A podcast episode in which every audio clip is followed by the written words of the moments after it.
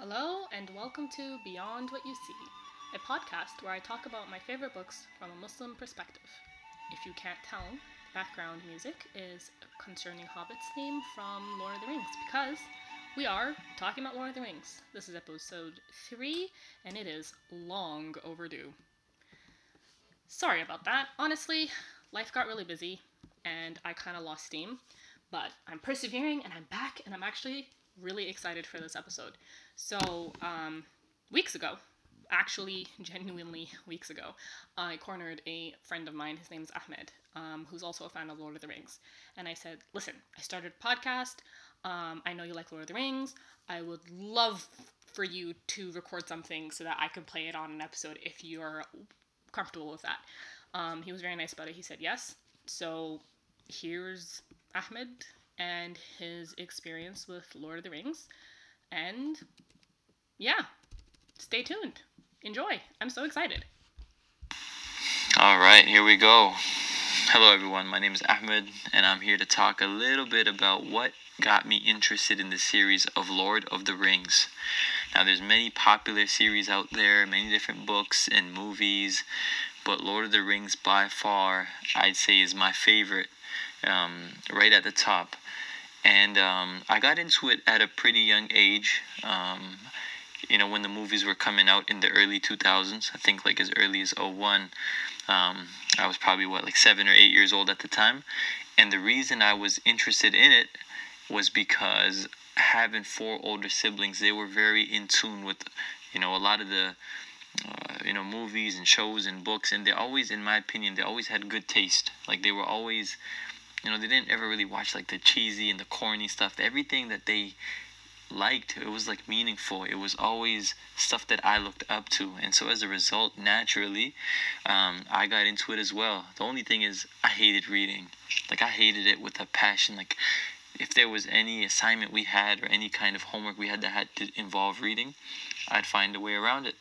And so for me, in the early stages of my life, it was predominantly the movies and it was, you know, the visuals. And that's what got me, you know, hooked. It was much later on as an adult when I read the books and then I appreciated them so much more. And I was like, shoot, I should have read the books first because the books are always better. And it's just a great experience reading it first. And, um, you know, I have vivid memories of us going to the theater to watch Fellowship of the Ring and us being, you know, immigrant kids going into the theater, sneaking in our pop cans and our little sandwiches, you know, and at the perfect moment, you know, when it's silent, just cracking that can wide open, everyone looking at us. It wasn't that bad. But uh, I remember going to the theater for, for, you know, Lord of the Rings and just knowing how, seeing the crowd react the way that they reacted, I'd never seen that before in a theater and I knew that okay, you know what, this is something that's special. Um, and yeah, like just growing up with four older siblings, we always talked about Lord of the Rings. We all kind of fantasized about it, talked about our favorite characters, and you know, back in the day with VHSs, we literally had like two things on cassette, and that was Space Jam and Lord of the Rings. And so I'd come back from school and either I'd put in Space Jam and watch the Looney Tunes play some basketball with Michael Jordan, or if I was feeling, you know, that fantasy kind of vibe, I would just stick, you know, Lord of the Rings into that, you know, VHS player and just watch that over and over again. And um, some of the things that I loved was like I love Legolas. He was one of my favorite, you know, people just because of how he looked. His hair was so elegant, and um, Gandalf was so mystical, and just the characters were so like I've never seen this before. Um, you know, so like I was mesmerized by the kind of you know characters that they had, and I'd say like that's how I got right, started. So continuing from that train of thought, now I'm gonna sound like an old wise man thinking that I have things all figured out. But one thing I have to say is, I always felt like older than my peers and like the friends and the people that I went to school with everyone was like, and maybe this is a product of having being the baby of you know five kids and having older siblings that were really into like mature and really deep, meaningful stuff. So all the you know contemporary movies, shows, and books that my peers were reading, they all seemed like silly. They were all like dumb. It's like, dude, what are you even reading? What are you watching? This stuff sucks. And so I felt like, oh, like I'm into stuff that has deeper meanings and significations. Like in Lord of the Rings, this represents that, and look at this. This has a significant meaning over here. And so, uh, and if I tried to talk to my friends or anyone else about it, they'd be like, dude, you crazy. What are you talking about, man? And so it was weird because I couldn't really relate to a lot of people when it came to this. Most people are like, yo, that movie's just too long. That movie sucks. You know, like four hours and like at the end of the first movie didn't even get anywhere. So it's like my friends and stuff, they couldn't understand it. And so, um, yeah, it felt like this Lord of the Rings phenomenon was just within my own like you know some of my siblings and myself and it sucks that i wasn't able to share that experience with like more of my friends but um you know as life went on and you know as you get older and you start realizing i guess certain i don't know lessons, life lessons, and things like that. You you also um, saw in Lord of the Rings how whoa, like it really has really cool messages and really cool meanings in it. And so when I got more to like a teenager and uh, into my adult life, and especially being like a Muslim, and you know who lives by certain principles and and kind of like you know frameworks um, and paradigms, it was like, whoa, a lot of the things that's happening in Lord of the Rings, I didn't know this before, but now I'm being a little more conscious, like, whoa, this actually represents stuff from our Islamic tradition, and it actually, like, now we have a visual in front of us and we have characters that look so cool that are like living by some of these principles. And i'll elaborate on that in a little bit. And so kind of seeing that was like whoa i'm like proud to be a Muslim, and like this movie, kind of like this story, kind of backs that up and supports my kind of like beliefs and my frameworks in a way. So that was kind of like really cool. Um, and you know, interestingly enough, in the community that I guess I'm, uh, you know, around in the Toronto area, who would have thought I was gonna attend a class by a really incredible teacher that talks about the inner dimensions of you know Tolkien's series. And so it's really cool that we have people that pretty much like studied this stuff in detail like symbolism and archetypes and uh, all this kind of, and so going to like that it really elevated my like understanding of the series and like sometimes you just want to go watch something and have fun and not really think about it much but this really became something that's like dude i could study this like there could be a whole course or like a whole I don't even know. It could be a whole, uh, you know, something something that you dedicate a lot of time to actually like investigating. So, I'd say as an adult now, it's it's really become um, a lot okay, more meaningful. I guess I forgot I wanted to add was um my peers and the people that I couldn't really relate to growing up. It was like the stuff we or like they were watching was like SpongeBob SquarePants, Pokemon, Yu-Gi-Oh. Um, what else did we watch? Just like really, really random, like Teen Titans, cartoons, Dragon Ball Z. That stuff is still really cool, but it was like if you were gonna watch something more fantasy like and there was never any conversation with like oh what did you think about this character? What so cool about gandalf? Or we just never were into that. So all of that kind of came from my siblings and not my own peers. And the other thing i wanted to say was um, I was an avid video gamer, and so I think the whole fantasy uh, kind of world was always uh, interesting to me. Just playing like certain, you know, fighting sci-fi kind of video games with people that had superpowers and just kind of battling and fighting each other. So that's why when you see someone like Gandalf who uses his staff and just like demolishes someone with it, or like uh, Legolas who's using a bow and arrow, just going like miles and miles away, like that was kind of just cool because that was stuff that I saw or did in a video game. Like okay, here we get to some of the juicy stuff. Are y'all ready? So, what I've been asked to talk about a little bit more. I know I've been talking a lot, but we're gonna go over a couple passages or maybe one or two passages that really kind of resonated with me uh, in the series. And uh, another thing I wanted to preface this with is that, like, again, my friends and peers, no one really talked about the inner meaning of stuff. Like, maybe we just were not thinking about stuff too critically, but uh, the people I was around, they weren't too. Um, they weren't necessarily super proud of their like you know Muslim identity. They weren't trying to like say, oh, you know what, uh, this represents my religion or my faith, and it just wasn't. People weren't really looking for meaning in shows or popular culture. I think, or at least not my friends. They just kind of like went with the flow. But when I saw things that represented stuff from our tradition, I was like, whoa, that's really cool. Because it was something that I took a lot of pride in from an early age. So even in like late middle school, early high school, and definitely throughout my latter portion of high school, I was like really, really proud, right? A really, really proud Muslim. And if I could find anything, show, book, popular culture that kind of represented that, I was all for it. And so, anyways, going to some cool passages that um, really resonated with me. Um, definitely number one. I have to start off with this one. I think Frodo he's having a conversation with Gandalf, just saying how crazy the times are that they're living in, and how you know it seems like there's no light at the end of the tunnel. Why are we in such a predicament, in such a situation? And he, and Frodo's pretty much telling Gandalf like, I wish I wasn't here right now. Like I was, I wish I was not chosen for this task. Um, and what does Gandalf say? So do all who live to see such times but that is not for them to decide. All we have to decide is what to do with the time that is given us. I was like, damn, he just dropped the mic on that one. Um, it's like that was powerful because, especially as I got older and um, you know, going through certain things in life, you always are told things like, "Oh, just be patient, man. You know, God is testing you. Be patient." Or like, um, "Man, the times we live in is so crazy, man. Wouldn't it have been so cool if we just lived in the time of the Prophet, for example, sallallahu alaihi wasallam?" Um, and like that would be, of course, dope. That would be cool. But a f- phrase like this or a passage like this really shows you like a really cool wisdom. You know, like. Um, it's just like a really really cool lesson.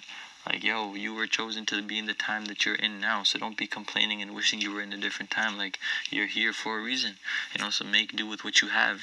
And that's the kind of mindset and uh, you know way of looking that i always try to like develop. So when you see gandalf saying that it's like damn this guy has my back. I look up to gandalf so that's cool. Um, another one that like was really really you know resonated with me very much um, again, really short, but Gandalf saying, all we have to decide is what to do with the time that is given to us. Wait, did I just say that one? I did say that one. Okay, and finally, I'll say one more. Um, again, from Gandalf. He, he's just like the wisest person ever, so all of them are from Gandalf. And so this last one, he says, um, I will not say, do not weep, for not all tears are in evil.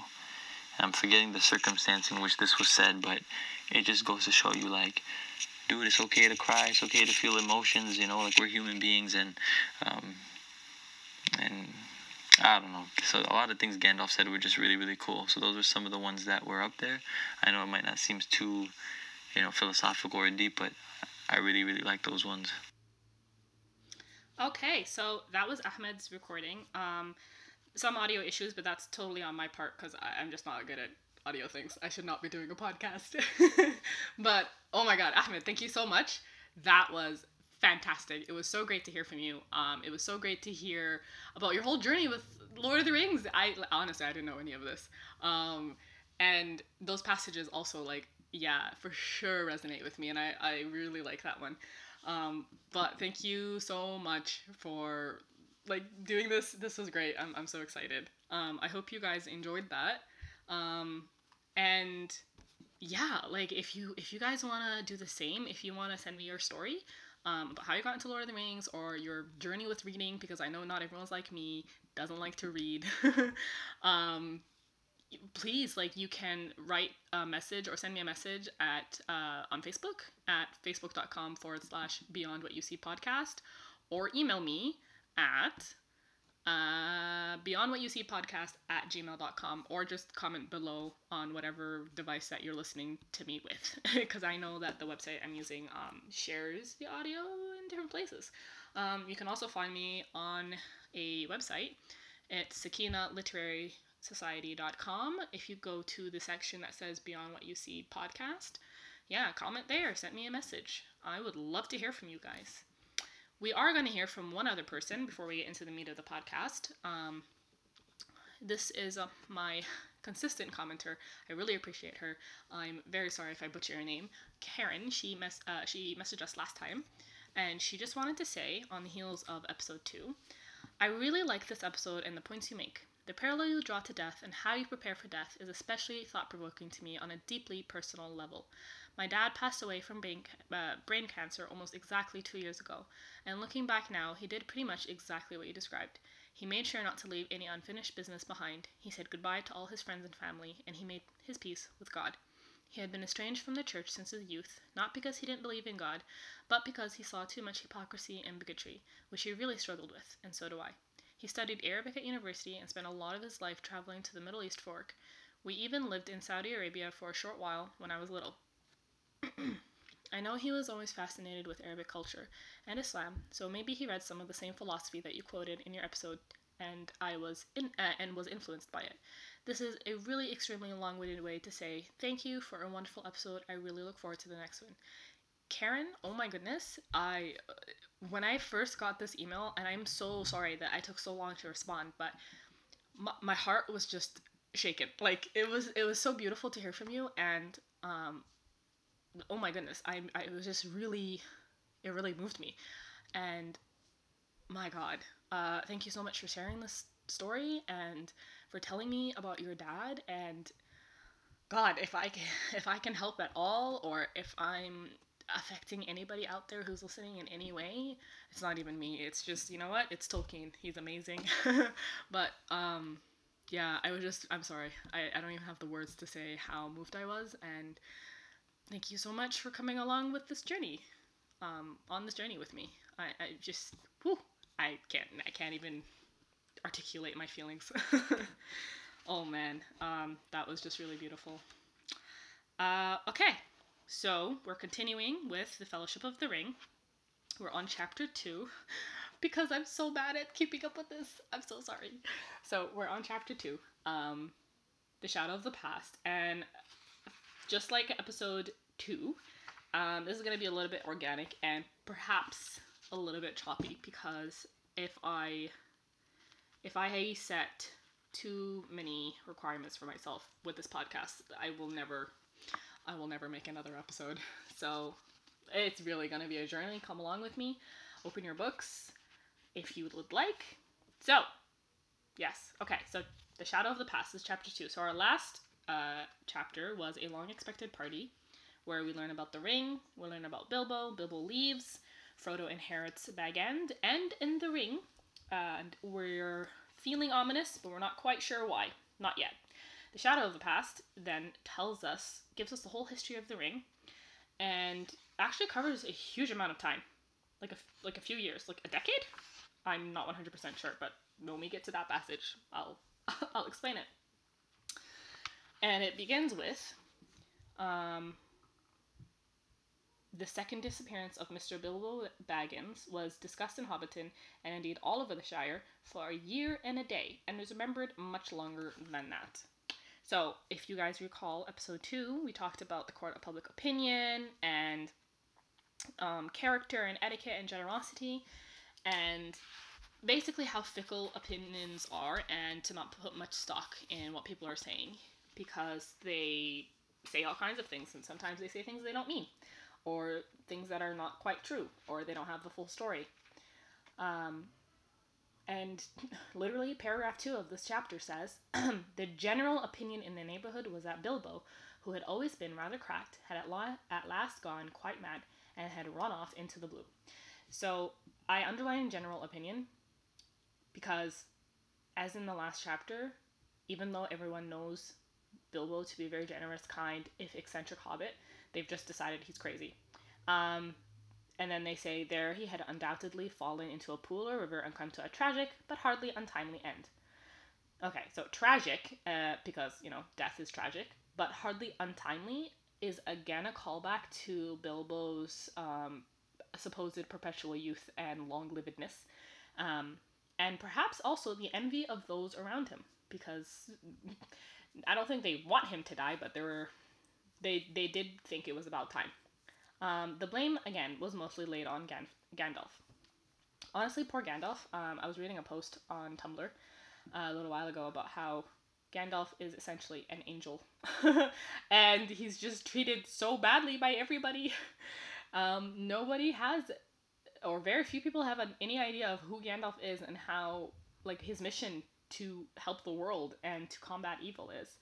Um, they have no idea Gandalf's good, and they diminish him. And just because some people have that opinion of Gandalf doesn't take away from who he is and his mission and his truth. Um, and that's really important to remember because even for ourselves, if rumors go around, I would tell my students this because I was a teacher for a while. Um, when rumors go around about you, if they're not true, of course they're upsetting. But honestly, best best thing to do is just brush it off because you know the truth. God knows the truth. The people who matter should know the truth, and if they don't know the truth and they don't come talk to you, you know, maybe reevaluate those relationships because people can think what they want, but you know, truth is the truth, and you can't spin it. um, and you know, it, the truth will come out. It always does. It might take years. It might happen after you're dead. It doesn't matter. The truth will come out. Anyways, so, um, yeah. So because the, the the hobbits generally blame Gandalf for Bilbo's supposed end, and they worry about his influence on Frodo. Um, they're worried that he's perhaps stopping Gro- uh, Frodo from growing some hobbit sense, as they put it. Um, and they they think he's a little bit weird, especially for not going into mourning because Frodo continues to celebrate Bilbo's birthday um, until eventually they got used to it.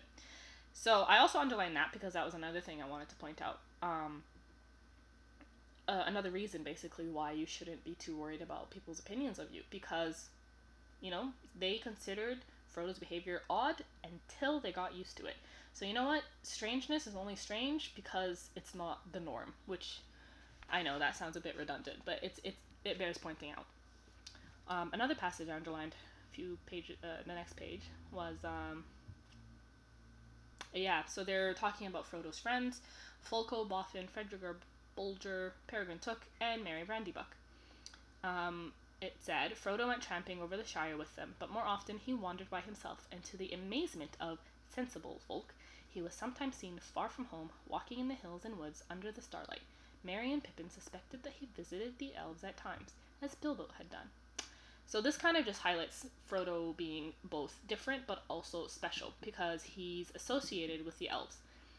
Um, and even if you don't know much about the history of Lord of the Rings, like before the series, the Silmarillion, or much about elves, elves are always special.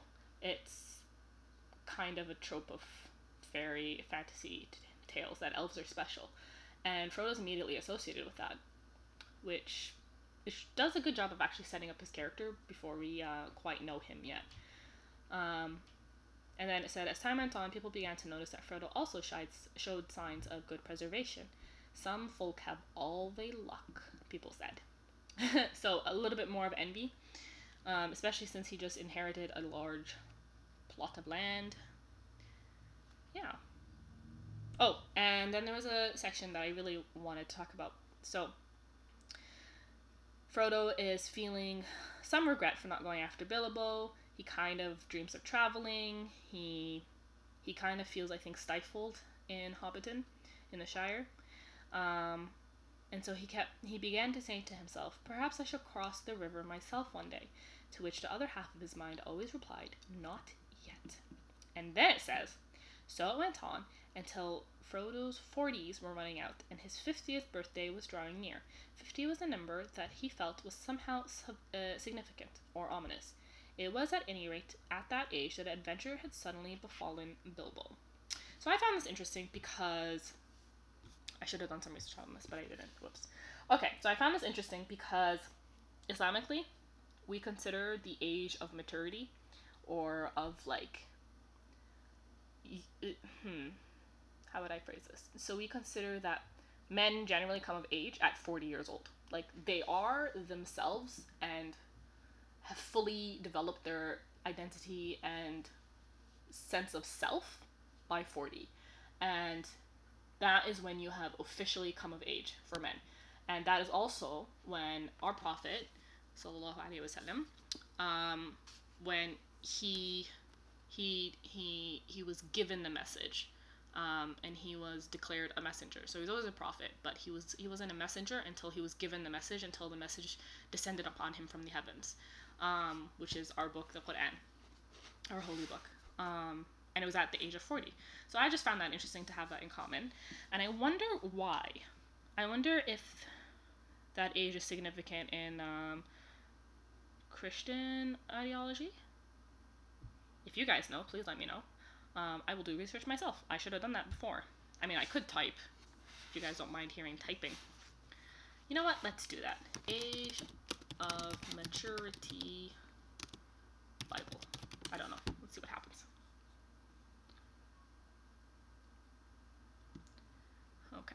Okay. Let's see.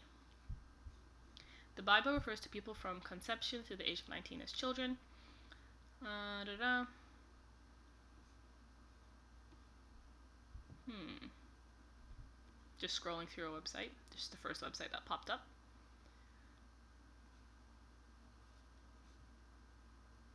Hmm.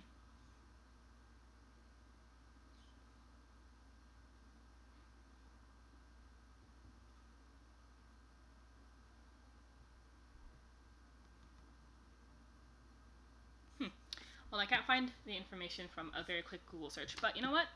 Instead of having a lot of dead air on this podcast, I will leave that as homework for whoever is listening. If you can tell me what you think the significance of having the age 50 be the age of adventure for both Bilbo and Frodo, that would be fantastic. It might not be Christian ideology, it might be in, um, I don't know, in mythic trope it might be in the hero trope, it might be in the Norse, and forget the other word for it, but the, basically the sources that inspired um, Tolkien and that he drew on when he was writing. Moving on. So, oh, yes, okay. So, rumors of strange things start happening in the world outside. Um, Gandalf hasn't been seen for several years. Frodo starts gathering news. Um, there seems to be a mass exodus of people, um, and rumors of darkness. Um, Frodo often met strange dwarves of far countries seeking refuge in the west. They were troubled, and some spoke in whispers of the enemy and of the land of Mordor. Um, and then we go on a little further. Um, there's a lot of emphasis here of uh, east versus west. So the Dark Tower had been rebuilt, it was said. From there, the power was spreading far and wide, and away from east and south, there were wars and growing fears. Orcs were multiplying again in the mountains, trolls were abroad, no longer dull witted, but cunning and armed with dreadful weapons. So, this whole west east thing always bothered me because I think in the climate I was growing up with, like just post 9 11, there was all this like fear of East and Middle East and all these things. So, I was telling my mother this, and my mother is brilliant, alhamdulillah, but she's she's fantastic. So that's why my mother was, and she was like, well, you know the um, Judgment Day. I think she said I might be quoting her wrong, and feel free to connect correct me. But she said, um, according to Christian beliefs, the uh, the end times or Judgment Day will start from the east. Um, and move towards the west. And so historic I mean historically, but like in their belief system, evil is from the east and it's not necessarily a a like our world geography geopolitical issue thing if that makes sense so that was cool to know all right so um, then we have amidst these rumors of impending doom we have an interesting conversation between sam and Ted Sandyman and further on by the end of the book both Sandyman, the miller's son, and Sam prove themselves to be important in small and large ways, which is so interesting. What a great way to set up a story. Anyways, um, and we we kind of get to know Sam a little bit more here. So Sam is noticing these strange things, um, and he believes in them, but Ted is a skeptic and he keeps saying, "Oh, whatever. This is just silly things. This is just rumors. This is just people making up fa- fairy tales that aren't true." And he says, um, "I can hear fireside tales and children's stories at home if I want to. No doubt you can, retorted Sam, and I dare say there's more truth in some of them than you reckon. Who invented the stories, anyways? Take dragons now. So, honestly, that just that right there sets up Sam's character. He's a very wise, methodical, down to earth person. And he doesn't mind or he's not afraid of speaking up or speaking his truth, which is really inspiring. I love Sam. He's amazing. Uh, everyone should love Sam. Uh, there's this tendency I'm noticing for people to say that um, Frodo's the protagonist, but Sam's the real hero of the story. And while I get the sentiment behind that, um, I kind of don't like it. I kind of disagree because it it kind of frames Frodo as like as a failure for having lost to the ring, right? Um, and I get that people are trying to say, well, you know, if if it wasn't for Sam, you know, everything would have been doomed. But we also have to remember that Frodo's fighting an inner war for the whole of this quest, and he couldn't have done it without Sam. But Sam also couldn't have done it without Frodo. So frankly, they're both heroes. but that's for a later time. All right, so let's move on. Ah, uh, yes, Gandalf comes back. I wonder, let's see, where is the timing? Da, da, da.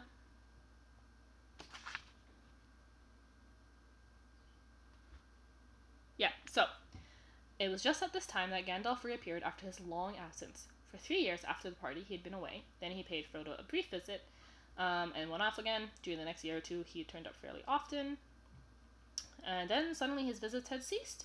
It was over nine years since Frodo had seen or heard of of him, and he had begun to think that the wizard would never return, and he had given up all interest in hobbits. Nine years. Okay, so this is this is one of the biggest differences from the movie. Um, in the movie, things pretty much happen like it almost seems as if it happens within a few days of the party. Frodo is off on his adventure. Um, but in the books, it's nine years, nine years of slowly growing rumor and darkness and fear and confusion. And also, crucially, nine years that Frodo has had the ring, right? I think that also is a reason the movies um, make it hard to empathize with Frodo in terms of the effect that the ring has on him because everything seems to happen very quickly. But in the books, Frodo has the ring for nine years. And I'm skipping ahead in the story, but also if you notice, Boromir is around the ring for a few months and is overcome. so uh, he's whew, he's strong. Okay, so Gandalf comes back and he's talking about the history of the ring and the truth of the ring that he has guessed um, and he's pretty sure of. So he's talking about the Great Rings, and they haven't yet, or he hasn't yet explained that the Great Rings are, or or the one the ring that Frodo has is probably one of the Great Rings, capital G, capital R. So he says, Mortal Frodo, who keeps one of the great rings, does not die, but he does not grow or obtain more life. He merely continues until at last every moment is a weariness. I don't know about you, but honestly, that sounds like hell. That sounds hellish. Like, frankly, oh, no.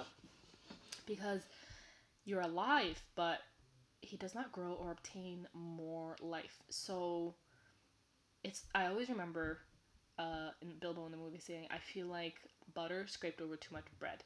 It's just your life gets thin and thin and thin, and you just feel worn down. And not only do you not grow, um, like, I suppose you don't even grow in knowledge or or personally, like in identity, you just become stunted. You become trapped at the moment that you're in. And that's awful. And then eventually you fade. That's horrifying. Um, and it's it's a good thing to point out that like that that growth is important. And the one of the reasons why evil fails and goodness succeeds i guess you could say is that evil is stagnant. It never changes. But goodness grows and learns and listens and tries and keeps trying and gets up and keeps trying. And evil evil's always the same. Evil stays as it is evil is stupid, evil doesn't learn, evil doesn't try, evil, evil doesn't uh, change its mind, I discover new things, right? Wow. I don't know. Am I making any sense? Who knows? I'm having fun. Let's continue. Gandalf says, um, I told Bilbo often that such rings were better left unused, but he resented it and soon got angry. There was little else that I could do. I could not take it from him without doing greater harm, and I had no right to do so anyway. I could only watch and wait. This passage blew my mind. Um, like, just because, you know, people might think, oh, Gandalf's like an angel in human form, it's his job to make life uh, or to fight against evil. Why didn't he just take the ring from Bilbo? Why leave Bilbo with it? Why didn't he deal with it himself? Um, why didn't he do something about it? And honestly, a kind of recurring theme of my life is just giving people the dignity of their choice and understanding that you cannot control everybody and you shouldn't control everybody or everything or every situation. Um, that it's not the right thing to do. Even if you can, leave people their choices. Honestly, um, it would do greater harm to force Bilbo to give up the ring. Um, and patience is key. Gandalf had to be patient. This whole story is a story of patience too, right?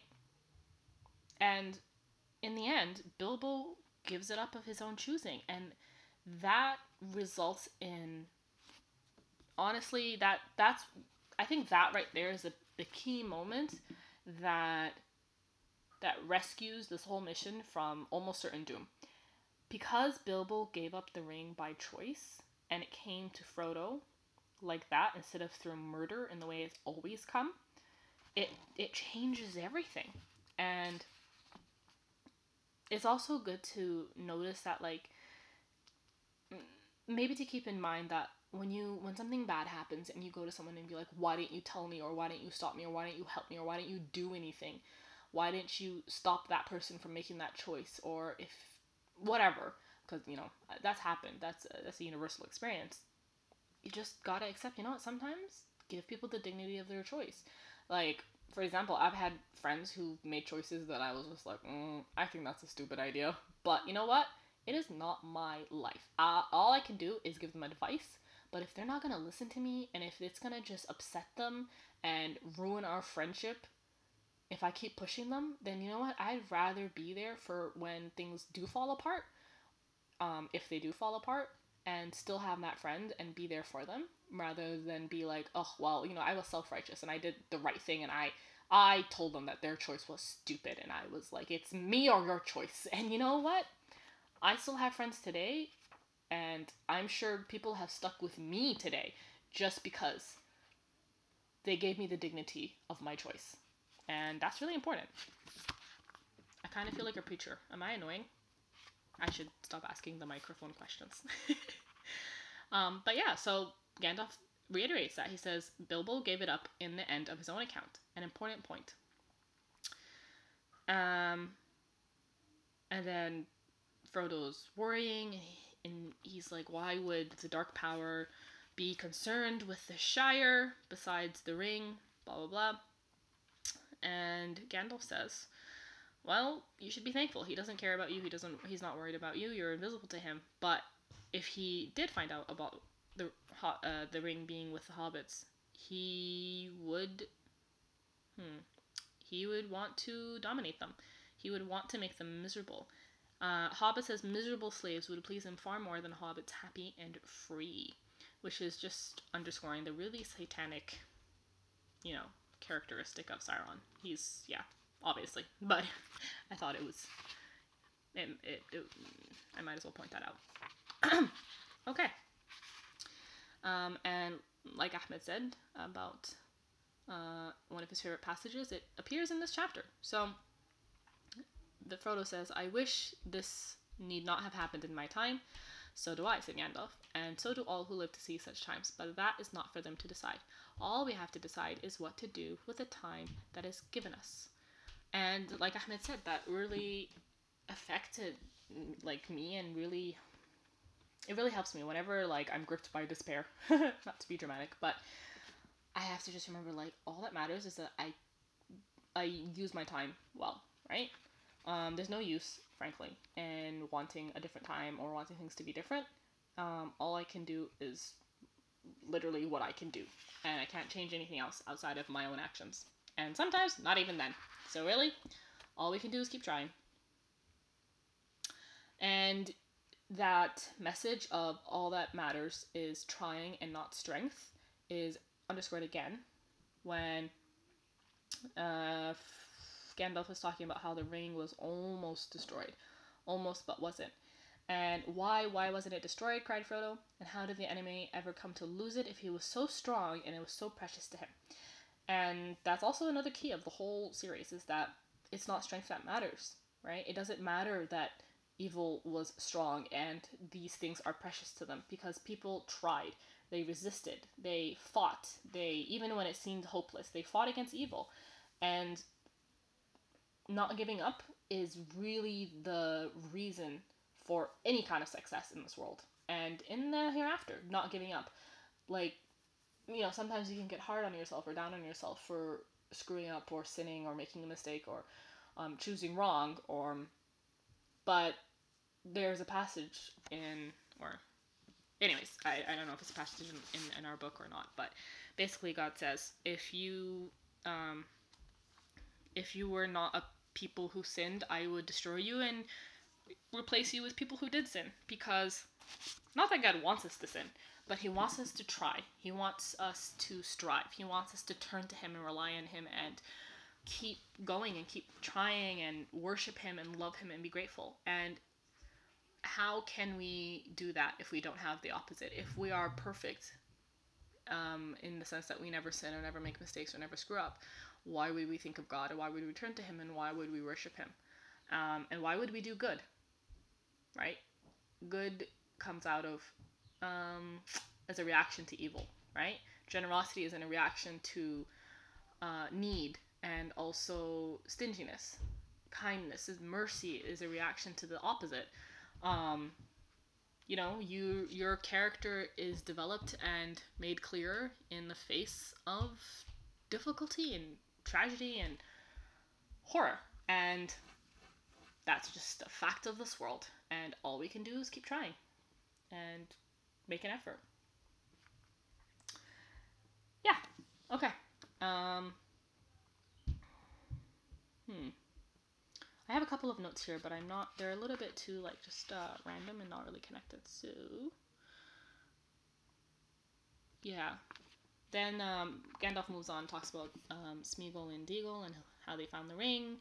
And I just found it interesting that and when they're when Smeagol's speaking, there's a lot of I, I, me, me, me, I, I, selfish, selfish, selfish, selfish, self-absorbed, self-focused right? Give us that, my love, um, my birthday, I want it, I don't care, I have given you a present already, um, it's more than I could afford, I found this out, I'm going to keep it. Um, my love, my love, my love. But it's so pointed to the self, and that's why they end up fighting, and that's why they end up murder like Smeagol end up murdering his friend for this ring that he wants. His covet covetous covet, covetousness co- covetousness? Okay. Desire for things. It's what the ring does. It makes you selfish and self-absorbed. It makes you it lowers you. It turns you into a creature that cares about nothing but your own like needs and powers and satisfaction.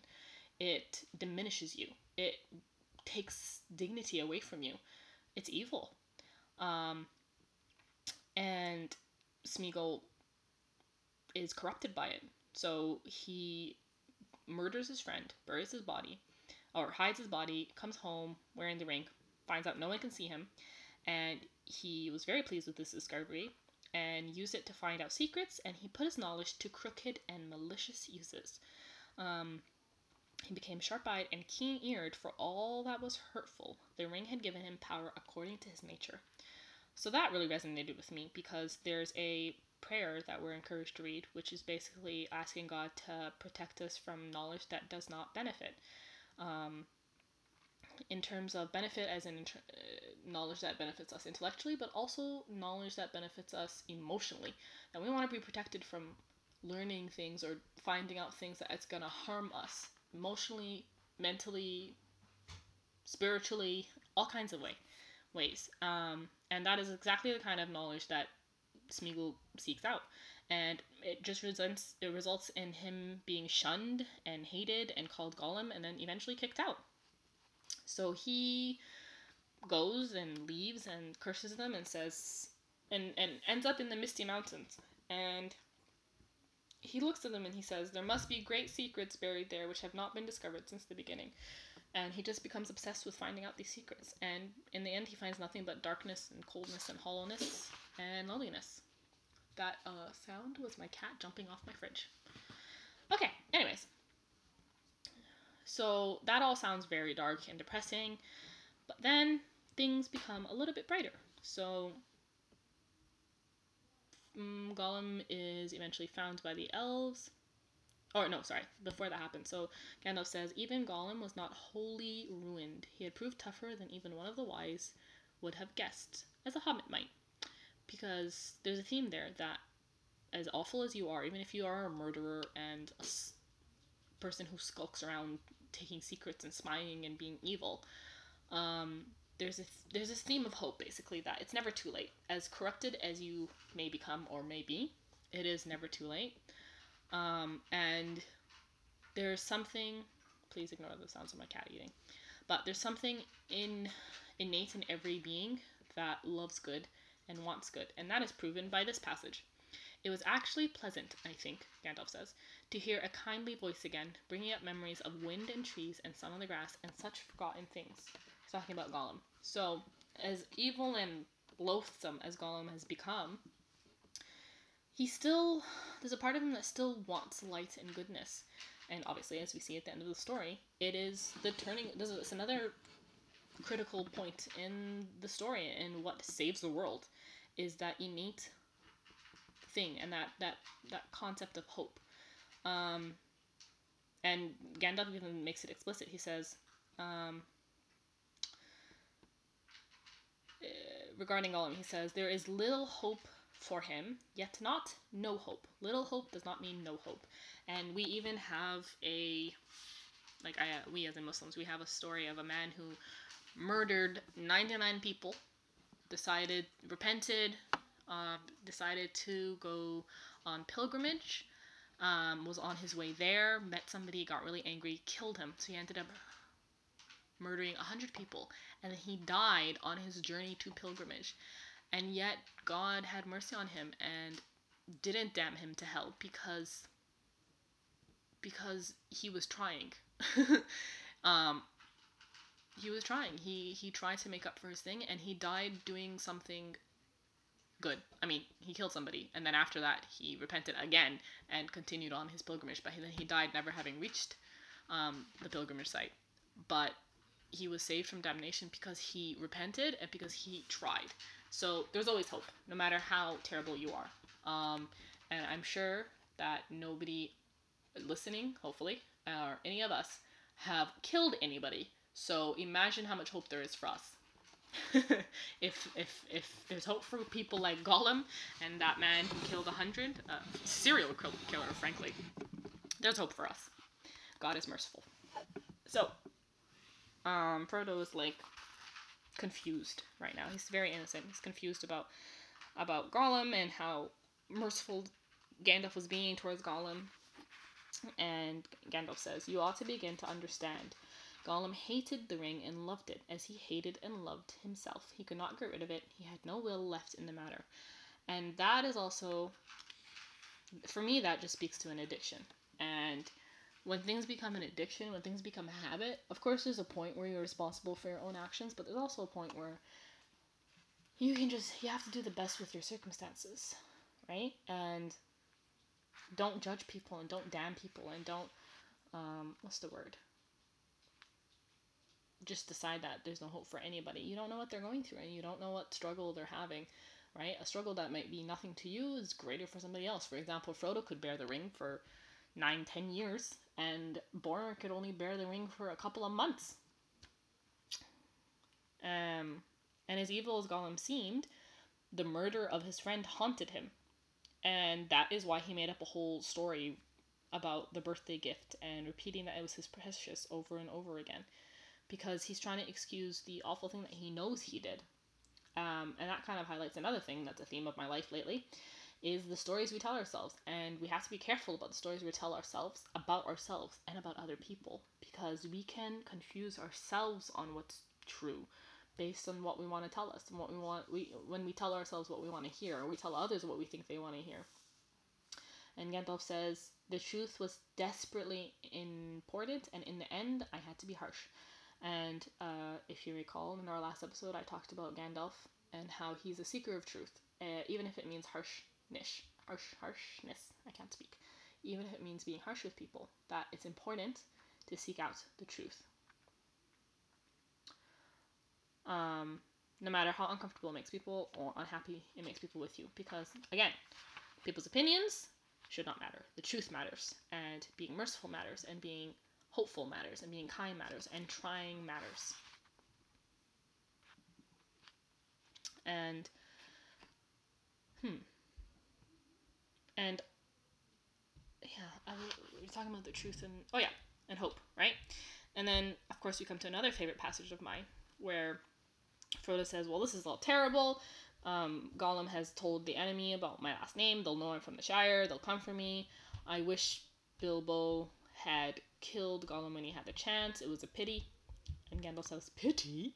It was pity that stayed his hand. Pity and mercy, not to strike without need. And he has been well rewarded, Frodo. Be sure that he took so little hurt from the evil of having the ring, and escaped in the end, because he began his ownership of the ring so, with pity. I am sorry, said Frodo, but I am frightened, and I do not feel any pity for Gollum. He deserves death. Deserves it, said Gandalf. I dare say he does. Many that live deserve death, and some that die deserve life. Can you give it to them? Then do not be too eager to deal out death in judgment, for even the very wise cannot see all ends. And again, that's just emphasizing that idea of hope and mercy and pity and trying and not damning anybody, not damning yourself even, right? Don't be like, oh, I forget it, I give up. I'm just an awful person. I don't even care. What's the point of trying? Trust me, we all think that, but there is a point in trying, right? There is a point in being pity, um, having pity on people and being merciful with them, being kind and having hope, and having pity on yourself and being merciful with yourself and being kind to yourself as well is very important. The pity of Bilbo may rule the fate of many, yours not the least, and of course that turns out to be true. Um, returning briefly to giving people the dignity of their choices, um, Frodo does exactly what I said a lot of people do. He said, um, why did you let me keep the ring? Why didn't you make me throw it away or destroy it? Let you? Make you? Excuse my Gandalf voice, but you know, that's my best. Says the wizard. Haven't you been listening to all that I have said? You're not thinking of what you are saying. Because he's not going to repeat himself, but he told Bilbo, uh, Frodo that giving people the dignity of their choice is important, and also it would be more harmful to start their to to have the ring with violence or to try to take the ring. It would damage relationships and probably be a danger to Gandalf himself because the ring thrives on evil and evil deeds. As Gollum attained the ring with through murder, and Bilbo attained the ring by accident. And as G- Gandalf said, that made all the difference. and then there was another line, um, just kind of emphasizing this idea of hope even in darkness. So Frodo's like, "Oh, I wish it was destroyed. Why did this happen to me? I can't deal with this. This is why was I chosen?" Such questions cannot be answered, said Gandalf. You may be sure that it was not for them any merit that others do not possess, not for power or wisdom at any rate, but you have been chosen, and you must therefore use such strength and heart and wits as you have. So this is kind of hilarious because he's kind of straight up insulting Frodo, just roasting him. But it's I mean it's it's wise, right? He says well, no one knows why anything was chosen why anything's done, but uh, don't start getting a big head. You're not chosen because you're special, um, because you have something that others don't have. You don't have much power or wisdom, anyways. Uh, I mean, he's not wrong. Um, Frodo's very naive at this point, but you have been chosen. Uh, you must therefore use whatever strength and heart and wits that you have. So, strength, as much as you can to bear the burden, heart, to be merciful, to be um, hopeful, to be kind, to have pity, and wits, and to be smart about your choices as you can. Um, do you, what you can with what you have, essentially. Um, yeah. Man, that just really impacted me. And I think that's, yeah, that's the last of the notes. So we end this chapter with Sam deciding that he will, or Sam being found out to be to have been eavesdropping, and Gandalf deciding that Sam will make a good companion for Frodo as they go on their journey to Rivendell. Not to destroy the ring yet, because they're actually not sure what they're going to do. But they know that they can't stay in Hobbiton any longer, and they must go on. And that they, if they do remain, that evil is coming for them, and they put all their fellows in danger. Um, so they decide to go off, and that is the end of chapter two of the Fellowship of the Ring. So, thank you for bearing with me through this kind of rambly episode that is so, so late. If you're listening, I am extremely grateful. Um, hopefully, sooner rather than later, we will continue with chapter three. Three is a company. Read on. Send me a message about what you think of the podcast, what you think of Lord of the Rings, um, your experience with Lord of the Rings, what you're reading, any thoughts that you have um, what the significance of coming at age at 50. and once again, you can find me at uh, facebook.com forward slash beyond what you see podcast or email me at beyond what you see podcast at gmail.com or find me at sakinaliterarysociety.com uh, forward slash beyond what you see podcast. Yeah, you can find me everywhere. If you Google me, I'm sure I'll pop up. Um, thank you for being with me. Thank you for coming on on this ride. Thank you, Karin, and thank you, Ahmed. And I hope you guys have a wonderful time and continue on in your journey. And until next time.